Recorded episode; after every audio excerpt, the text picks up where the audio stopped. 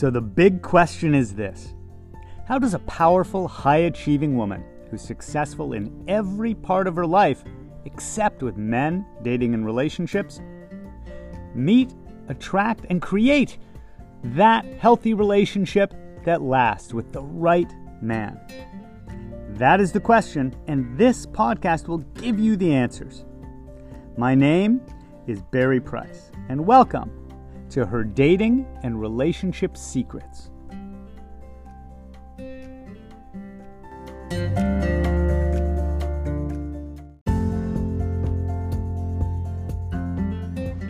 Secret number 67 the five M's to tell a man, the right man, from the wrong boys.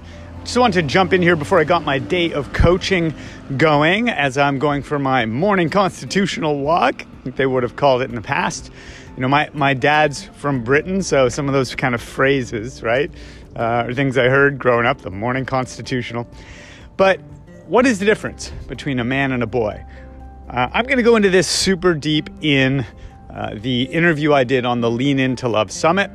Uh, leanintoLoveSummit.com is where you can get your free tickets for that. And Anna actually interviews me, uh, and then I interview her for her topic. But let's go through these five M's and, and why they matter.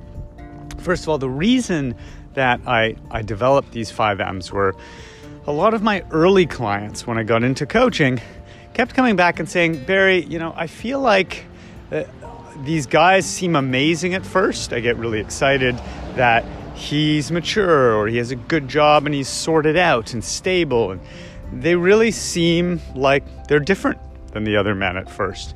And then after a while, it turns out that they're not what they seemed. Right? They're, they disappoint me. They're not emotionally available or they're not really that mature around things like boundaries with their ex or uh, you know planning their life or spiritually or decision making with their finances or career they basically end up feeling like they're these guys' mommies, right? Like you're you're taking care of these guys, or that you're more sorted out than they are. So I needed to help my clients. I needed to develop better ways for them to be able to really tell whether a guy was a man or a boy. So we're going to jump in, and I'll, I'll give you the five M's that I began to share with them we're not going to be able to go super deep into each one, but I want you to at least know what they are. The first M is going to sound kind of self evident, but it's maturity. You know, maturity in many ways. It's not just emotional maturity, though that is certainly a big part of it. No, we need to have emotional maturity in order to be able to know what we're feeling as men, talk about our feelings.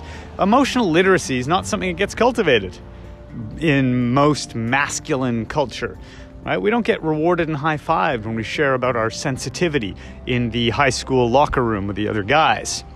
So, many men have struggled with this, and this can also be a trap where you get sucked into finding a boy appealing because just because a guy's able to access and talk about emotion doesn't mean he has the other four M's, right? He might have some emotional maturity, but I've had clients come in and say, God, this, this guy's in his feelings way more than I am. All he talks about is his sensitivity and his feelings. I loved it at first. At first, he could talk and talk about emotions and relationships, but enough already. So, emotional maturity doesn't just mean that the guy knows what he's feeling and talks about it deeply. There also has to be his ability to be stable enough emotionally and handle his emotions to where he doesn't need to constantly share about them and isn't super oversensitive. There are also other parts of maturity, like social maturity, financial maturity. Uh, these kinds of maturity and spiritual maturity are things that we'll get into more in that full length interview, but just know that maturity is that first M to tell a man from a boy. The second M to tell a man from a boy is an often overlooked one. It's actually a very important one. You know, it is mission. What do I mean by mission? Well, a boy really doesn't know what he's about on this earth. He really doesn't know what his top value is, what's most important, what his priority is. He doesn't have a purpose. So he flits from flower to flower. These are the guys that seem very fun at first, right? They're just figuring it out or they're adventurous and always snowboarding or traveling or just doing different things constantly. But there's no consistency and there's no deep commitment to something that matters so much to him, he's dedicated to it. And I don't just mean a job, because there are a lot of people that work jobs that are not meaningful to them. Jobs that they're just doing unconsciously for a paycheck or because it's what they got coming out of school. So, this isn't that. This is someone who's connected to their deep sense of purpose. How's a guy supposed to make decisions about you know, where to live and what to do with his life if he doesn't have this sense of purpose? This came up with a client who was seeing a guy who, out of the blue, wanted to move to a completely different state just on a whim. Because boys have whims, because they don't have their life designed around what's most important to them. When the wind blows this way, they get blown with it. So that second M, mission, super, super important. The third M is masculine. But not just your grandpappy's masculinity, not the cartoonish masculine, chomping on a cigar, flexing muscles, revving car engines, you know, not the outward shows of masculinity that can also go along with toxic masculinity. Masculinity can be so much more than that. There's a confident self assurance to it that doesn't have to show off. It's not the insecure attempt of ego to prove to others that I'm the man. It's not domination over others. It's not trying to be the alpha because he's insecure that he's not. But it is that ability to be decisive with himself, which remember that comes in part from mission. If I know what matters most to me, it's easy to know what I'm going to do and absolutely, that's not me, I'm not doing it. Masculine traits that go deeper than the simple surface level. Just because a guy's got a big bushy beard doesn't make him a man instead of a boy.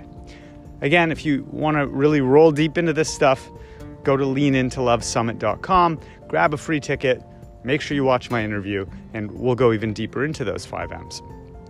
The next M is myself. I don't mean Barry, I mean a man has to know himself. I'll always remember a, a time in my 20s when I was in my player phase, and me and a girl connected, and hooked up was the term at the time, at a party, and I stayed over at her place and woke up in the morning, and she was trying to tempt me to stay and not go into work that morning.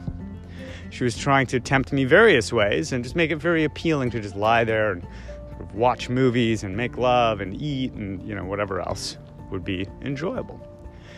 And I said to her, you know, if I said yes to that, first of all, I'd be putting aside what matters most to me right now, which is moving ahead in my career. I said, and you would enjoy the morning, but you'd also lose respect for me.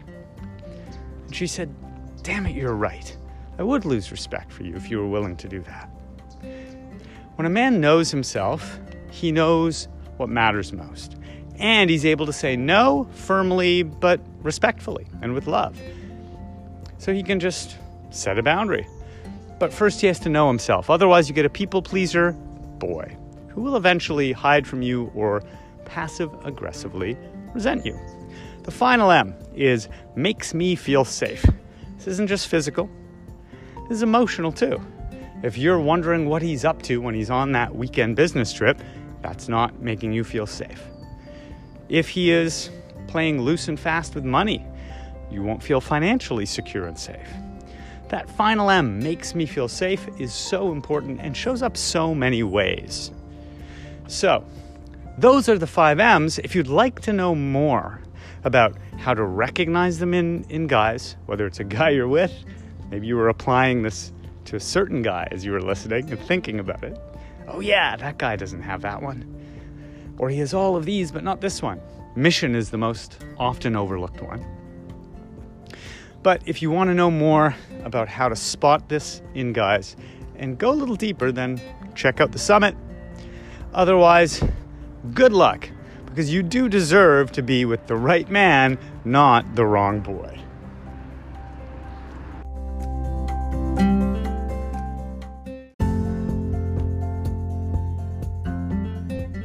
Thanks for joining us.